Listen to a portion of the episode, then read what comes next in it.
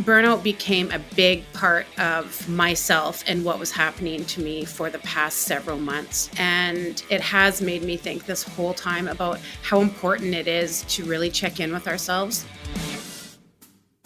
This is Chan with the Plan the Podcast, a podcast providing career advice and easy, actionable steps for frustrated professionals, helping you overcome career challenges so you stop feeling confused and defeated and start feeling focused and confident in order to excel in your career. I'm your host, Max Chan. Now let's dive into the episode.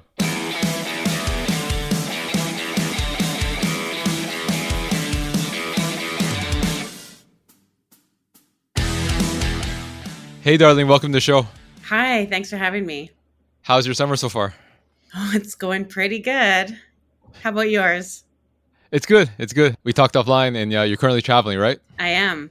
That's actually the main point of our discussion today is how traveling solo can help you get some career clarity and reduce your burnout. But before we get into that part of your story, why don't you tell us a little bit about yourself and how you got to this point? So, I'm a registered social worker in Canada, and I do executive coaching with high achieving females. I have been working in the same contract for over three years, and it recently came to an end, and I decided to go on a solo road trip. So that all started because somebody that I know, a friend of mine, was going to the States for a family vacation, and she invited me. And I said I would go. I didn't end up going, but I ended up going to the States anyway. And I've been on this solo road trip for three and a half weeks when I thought I was only going away for a few days. And what made you decide to take this road trip? Well, it was really just being in that one main contract that ended up being really toxic. And, you know, as we've talked about burnout before, burnout became a big part of myself and what was happening to me for the past several months. And it has made me think this whole time about how important it is to really check in with ourselves and know when to leave and when to change things up. I wanted to leave this contract for over a year, and I didn't for all sorts of reasons. And then it became like at the end, it was time to go, and it was a rush to leave and it wasn't even a healthy place to be anymore. And what transpired before that was just lots of toxic energy, which, in doing the work that I'm doing when I'm supporting folks, it's a really detrimental place to be because I need to be at my healthiest self and at my strongest self when I'm supporting others through what they're going through. So, before you take on this contract, was there any red flags that this could be a potentially toxic environment, or were they like overselling it to you, and then you thought, "Oh, this is going to be great," and then as you got the contract, you started doing the work, and you realized that it wasn't what they said it was going to be? I think it was a little bit of both, but mostly around wanting to do the contract and wanting to do the work and thinking that I could make a difference and help folks in their individual lives. And when we're working with I guess, what can I say? I'm trying not to tell you what the contract is with at the same time as just being general. So, you know, when we're working in a real colonial and capitalist society and we're working with marginalized folks, the most marginalized folks in Canada who are reliant on the federal government, we definitely need to assess every move that we're making at all times. And what it came down to is me not moving on in time is what I should have done. And it's not that they oversold it, it's that that was never a conversation. It was this is the work you're doing and that's it. It's just black and white. It's you do it or you don't.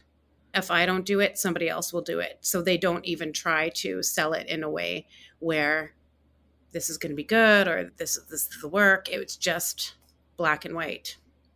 A common thing that people do is they say it will get better, or they'll, they'll believe that it will get better and it doesn't. So, what are some common uh, things that people do to talk themselves into staying into a toxic environment instead of like making that move to find something better? I think as most people are generally good people.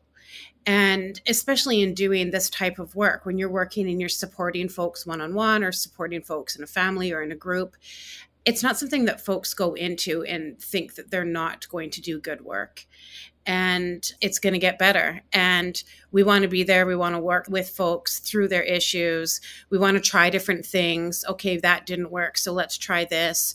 I think we just try to change our approach in the way that we work.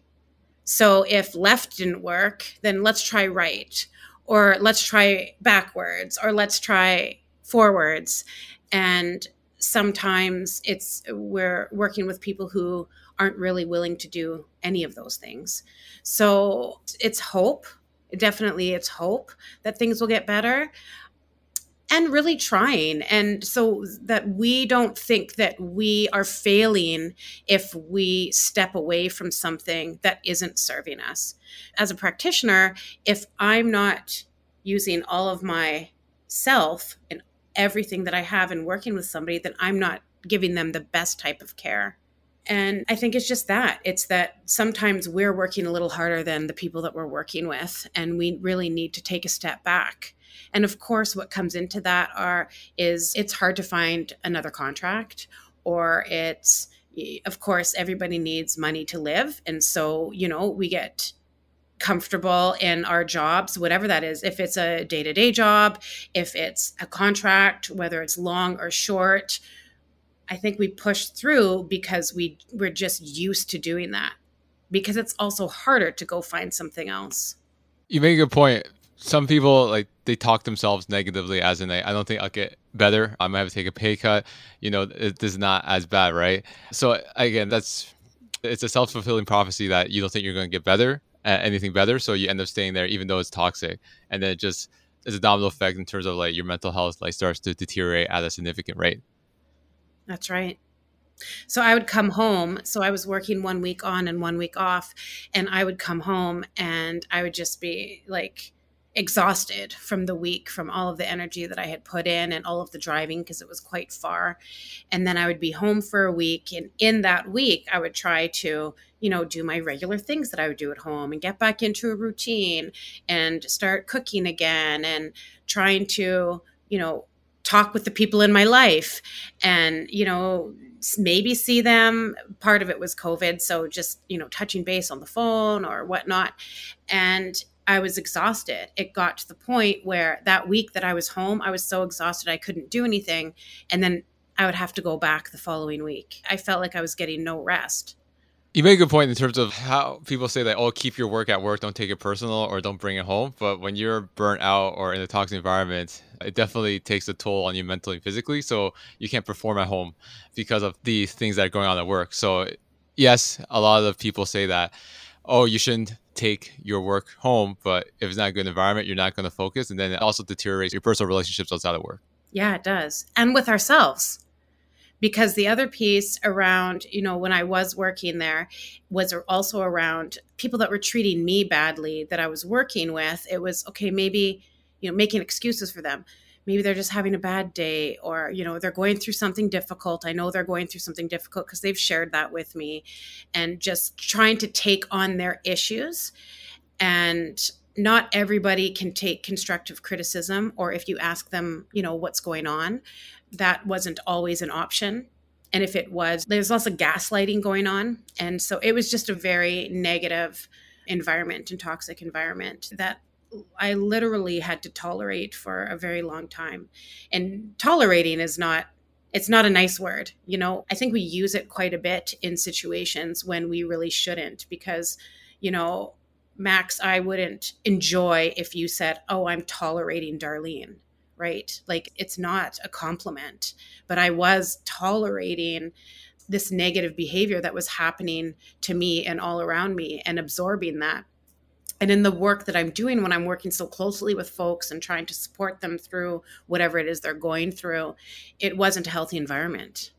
Some professionals who are unhappy with their environment well and do like the company sometimes like they like the company but they don't like the team they may be proactive and try to reach out to the manager and try to see if there's a compromise or a solution. And then the manager doesn't want to lose the person will say yes to whatever they discussed. So what are some signs when it's actually like changing for the better or just lip service and delaying you to look for a job because they're promising you stuff to make things better when it isn't the case? You know honestly i had emails that weren't returned to when i did talk about things when i did bring things up. When i did speak to a manager they would make excuses for the other person you know, I have to say again, like, because this was also, and not that it was solely because it was in the pandemic, but in the pandemic, everybody was in crisis. So they're just trying to, you know, do the best that they can every day with what they had. And folks didn't know what was going on. I mean, I don't want to, again, totally put it on the pandemic because it's happened in other places. And on that note, you're right. People don't want to rock the boat they generally don't do what's right for the team or for the workplace in general in my experience not only with this one contract but even prior to the pandemic just being in different situations where you know you bring things up to hr because you're supposed to or bring things up to your direct manager and nothing happens. And when there's one person who is mostly responsible for all that toxicity uh, you know sometimes i feel like it comes down to the manager or the HR manager or whomever it is, they don't want to rock the boat with that person because they might be the workplace bully. They might be scared of them themselves. They don't want to deal with the repercussions from that person lashing out at them.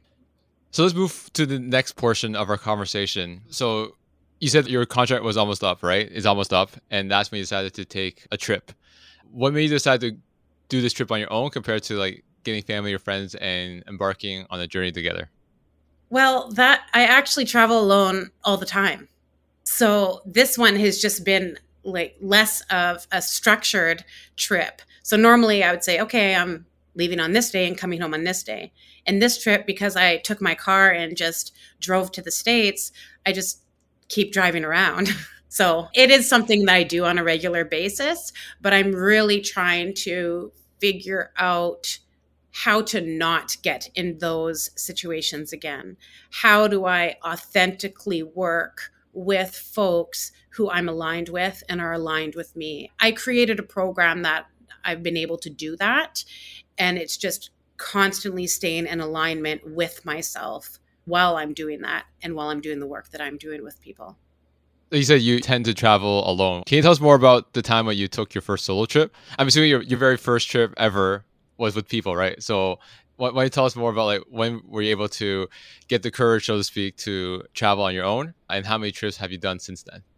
Okay, I think the first trip, as you're asking, if I remember correctly, the first trip that I did alone, well, I took the train alone to BC from Manitoba when I was 18 but I was meeting people over there. But a trip that I actually did alone was in 2007 and I graduated from my first degree and I went to Mexico City. I flew to Mexico City and just walked around Mexico City for like two weeks. And I, I, didn't know enough Spanish, so I wasn't comfortable taking the bus or taking a taxi because I didn't know where I was going and I didn't know how to communicate with people. So I walked the whole time. And every night that I came home, I would stop at this bakery near my place and get a couple, you know, pastries and go back home and go to bed. But it was amazing. So that's when it started.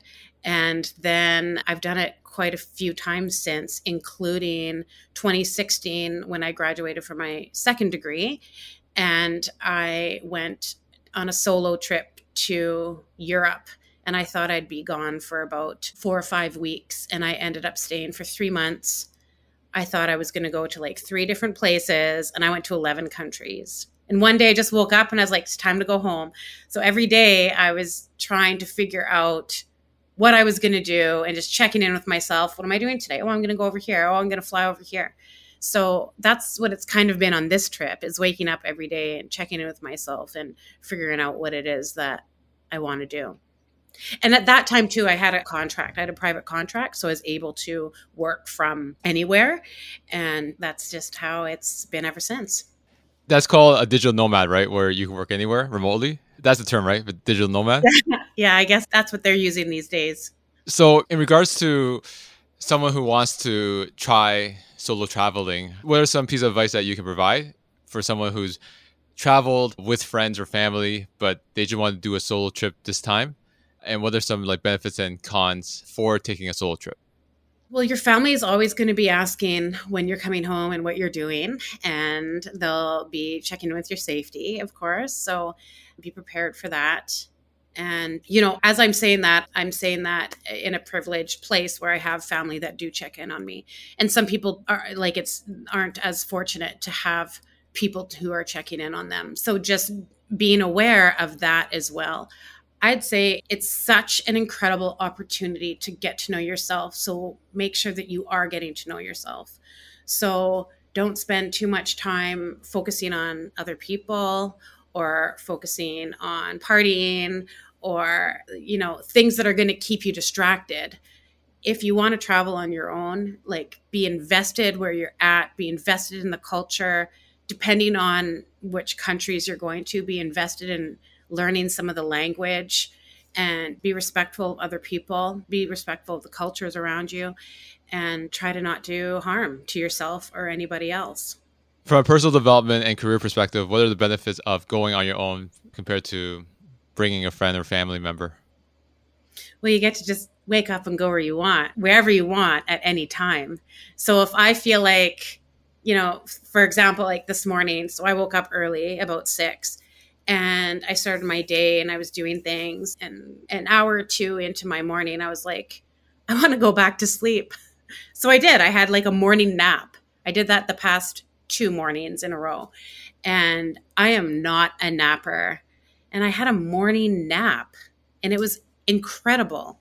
Both of them. Mm-hmm. So things like that, where if you have a plan with somebody, even meeting up with people somewhere, you know, it's so much easier to be able to do what you really need for yourself in an alignment with where you're at if you can do it alone because you're going on your schedule. One of the other things that I do is most days I don't know where I'm going to end up. So as I'm driving, I might want to only drive four hours that day. Maybe the next day or the next time I'm driving, I'm okay with driving seven or eight hours. So I don't book hotels beforehand or the book Airbnbs or book places to stay beforehand.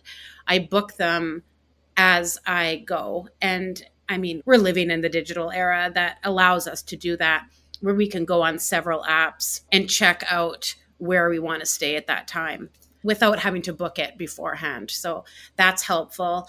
Before I leave for a trip like this, I will download, like, I have two different camping apps on my phone and you know six or seven hotel apps and of course airbnb and some other ones. So i download those before i go and then when i get home i, I don't need them. So i you know to free up space on my phone i'll take them off. You make a good point in terms of like solo traveling you can do what you want and your own schedule. A quick personal story is i went to montreal when i was still going to school at york university and it was just a a few buddies of mine, university friends, we went to Montreal, and I thought it'd be a good time uh, because I'm, I'm hanging with people I know. But again, as you said, like they want to do different things, and there's always like conflicts, and then eventually you have to compromise and do stuff that you don't really want to do, but no one else wants to do what you want to do. And then I went to Las Vegas 2015 as a solo trip, and I had a lot more fun, even though I didn't know anybody, because I was able to like do what I want at my own schedule. And it also forces you to talk to people because if you don't know anybody going in, you're going to force yourself to want to do stuff that's uh, out of the ordinary just to interact with people. So, just from your experience and what you said in terms of the benefits of solo travel, I definitely see, again, as a selfish thing, see more of the benefit of being able to, because again, you are spending a lot of money like on plane tickets and hotels, and if you're not doing what you fully want, then you're not going to get your money's worth. And when you go home, yes, you might have had an okay time, but there might be some stuff that you regret and you won't feel fully re-energized. I totally agree with all of that. And there's a time and place for all of it right? So a few years ago right before the pandemic a bunch of us went on a trip to new york to new york city for a friend's 40th birthday and there was nine of us. And there was somebody in our group who wanted to plan all the events. And at that point like I just like take the reins, you know, I'll just follow along. So sometimes I really enjoy that. And I shared a room with people and it was fine. Like I had the best time. But when you need the solo trip, you need the solo trip. If I was going on a trip with someone, I don't generally share a room.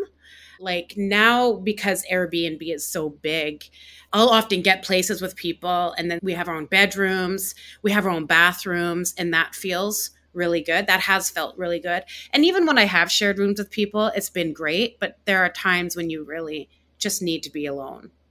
In terms of like helping decompress and reduce burnout, what's the difference between like actually doing a proper solo trip and for example like staying home and not doing any work related stuff like is there a huge benefit in terms of like spending money to travel compared to like just having some me time at home where you're not like thinking about work yeah, I guess it would depend on the person's personality. So I'm a huge traveler. Before the pandemic, I would walk around with my passport in my bag at all times. And I did that. If you were like, Darlene, let's go to France today, I'd be like, okay, let's go. Let's go to the airport. I have my passport. I have my credit cards. I don't need anything else. You know, I could make that happen. So I am someone who likes to move around, and that's not for everybody, really. So, yeah, people can have that staycation. Of course, it would depend on what's going on at home. For me, I have a lot of renovations that I need to do at home that are complicated. So, I felt like it was time to go. I was like, I'm going to leave my house for a little bit and I'm going to go on this journey. And my house was not doing it for me when I needed to, you know, really check in with myself and I needed to get out of the house.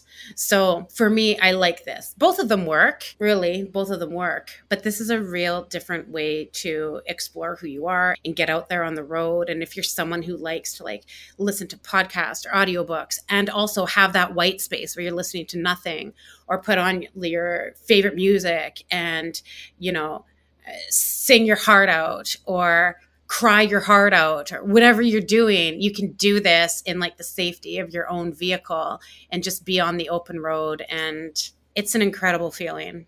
You briefly talked about like how like traveling alone can give you some time to do some self-discovery. So how are you able to like do that while you're traveling? Like do you like stay in your hotel room and do some reflection or do you walk around and ideas pop in your head? Like how's going on a solo trip help you align yourself to your true purpose? So, for me, because of the work that I do, because I'm a coach and a social worker, there are so many people in my life who are also social workers and coaches. So, I have an incredible network of like badass women who are there to have my back if I really need it. So I'm very fortunate for that. So that's one of the pluses for me. But also, it's all of those. I like walking around and thinking. I like walking around and not thinking. I like driving it. Like things come to me if I'm listening to a podcast, or sometimes I just can't handle listening to any podcasts. I'm just not in the mind frame for it. So I'll just shut everything down and just go with wherever my mind goes without it being self-deprecating. That's the only caveat is not to sit there and say why did i do this? or why didn't i do that? Right? Reframe it and understand that the things that you might want to change going forward you're not beating yourself up for doing in the past. And just moving forward that every moment that we live and breathe is a new opportunity to move forward and do something different. So that happens with driving, that happens on the plane. Actually, that's different. I don't do that on the plane. When I'm on a plane, I'm so excited about the movies that might be on there that I just like get into the movies. I just I can't even work on a plane. It's so exciting for me. Every time. It doesn't matter how old I get, I think I'll be like that forever. So all of it just exploring being in the hotel room like sometimes i'll stay in a place for one night and keep going on the road. Yesterday i checked into this hotel and i checked in for two nights. So i've been able to like between appointments today i purposefully looked for a hotel that like a little fancier. So then there'd be less of a chance to be around enormous amounts of children because sometimes I just don't want to be around enormous amounts of children. And it has an outdoor pool. So, right before we hopped on this, I was just in the pool you know, swimming, doing laps, floating around on my back. So just really trying to pay attention with how you're feeling at all times and literally floating on my back and letting all the weight like float away. It's a beautiful thing. We already discussed that you've done multiple solo trips. So how has each solo trip like changed who you are and how has it bettered your career? For me, it's allowed me to get to know myself better, dive deeper within myself in a way that I don't do as much at home because I have so many more like I do live alone, but I have so many more responsibilities. So at home, then I have to, you know, like maybe it's the day to, you know, wash the floors or vacuum or, you know, tidy anything or call a contractor for this or call a contractor for that. So this way I'm really able to mostly 100% or higher, closer to 100% to focus on myself at all times and figuring out where I want to be and in life, meaning not in that space, but where I want to be within me and how I want to keep going. So it's a constant checking in with doing better every day, doing better every single day. Yeah, so like for every trip, you've always become a better version of yourself, and as you do more trips, you end up like just really like upping your game and upping your skill set. Right. And in terms of um, someone who wants to take their first solo trip, how far should someone go? If they're a bit nervous of doing their solo, first solo trip, should they just, for example, like you're originally from Canada, right? So maybe taking a car and just going cross border for a little bit, is that the right way to go? Or should they go all the way and then maybe go to Europe or Asia by themselves for a few weeks? That's a great question. And there's lots of questions around that, right? So, do they have a fear of flying? Do they have a passport? Do they have a car? So, often I rent cars. I rent cars when I travel for work and I rent cars when I drive around. And this time I took my own car. So I guess it depends on a lot of different things like that. We hear about people having staycations in their own city, right? Where they go and they get a hotel room. People will often say, Oh, I've got a hotel room for one night. And I'm like, For one night? For what? That you check in at 3 p.m and then or later depending on how your day goes. And then you have to be out by 11 a.m or 12 p.m it's not really enough time to reconnect with yourself. So if folks only have a little bit amount of time can you increase those small amounts of time to be more frequent? Can you participate in other types of exercises to check in with yourself? So people who, for example, have small kids and they don't have the family support around to assist with watching the kids, is there a way that you can just even like ground yourself or meditate or whatever your spiritual practice is at home alone just for three minutes, five minutes, 10 minutes when you can, maybe even 20 minutes, because it's so important to reconnect with ourselves to see where we're at. There's so many things going on in this world, and this world is not friendly to us. And we really need to connect with ourselves to be better to ourselves and to be better to everybody else around us. Like we're all in this together, we're all a big community. So for me, it's not only just how I am to myself and my clients, but it's also how I am to you and other people that I come into contact with. It's all around. And in terms of the solo trip, sometimes your friends or family might take offense, right? So let's say you're dating someone and, and you tell them, "Hey, I want to do a solo trip for a week," and then they'll be like, "Oh, why can't I come?" Right? So then they start questioning. I'm not sure if you ever had that situation or know clients of yours that have been in, in that situation. So what's your like response and approach to that? So the time that I did go to Europe, I was in a relationship, and that one I thought that I was going away for a few weeks, and it ended up being three months. So it's just reminding them why you're really doing it, reminding them why you need to do this. And if they don't understand, that's a whole other conversation, really, because it's very important for all of us to get that time for ourselves in whatever way that is, if that's what we feel like we need. But if you're constantly reassuring them, like in a relationship, for example, if you're constantly reassuring them why you need to do this, then I think the question is more about looking at the relationship because it's not about them, right? And if trust was a factor and if they don't trust you going because of something that happened in your relationship, then that's again a whole other conversation. There's just so many situations. It doesn't mean, you know, leave them, but it means like how do you keep them feeling secure? Like have I caused them not to trust me in the past? Then that's a different conversation. Other family members, caregivers, parents, grandparents, whatnot, they often have a lot to say. and they don't understand, but they're also our family of origin. And they're always going to be often, most often, always going to be the way they are. So it's about accepting them and checking in with them, like to ask what they need. What do you need? Do you need to know that I'm safe every day, every time that I, you know, do this? Do you want me to, you know, FaceTime you in the morning? Then maybe you do that but asking them what it is that they need because it is a real worry, you know. So I have a daughter who's an adult and she could go off and, you know, go on trips on her own. And if she was going on a trip for that long of a time, I sure as heck would want her to check in with me on a regular basis. Yeah, absolutely. So, in terms of wrapping up our conversation today, Darlene, if someone's listening right now and like they feel burnt out uh, at work and they think that taking a vacation would be the right approach, what are some like actual steps that you want them to take immediately after listening to our podcast together? Really think if it's feasible for you. So, how long do you want to go? I don't even know the answer to that, but how long do you think you want to go for? Who do you need to check in with? And what's the purpose? So, what is the purpose for you to do this? Is it to get away for a few days and to be alone? Is it so you can say screw it to your job and like never come back? So, like, what do you really want to get out of this? Be honest with yourself. Be honest with the people around you that care about you because they do want to hear about that.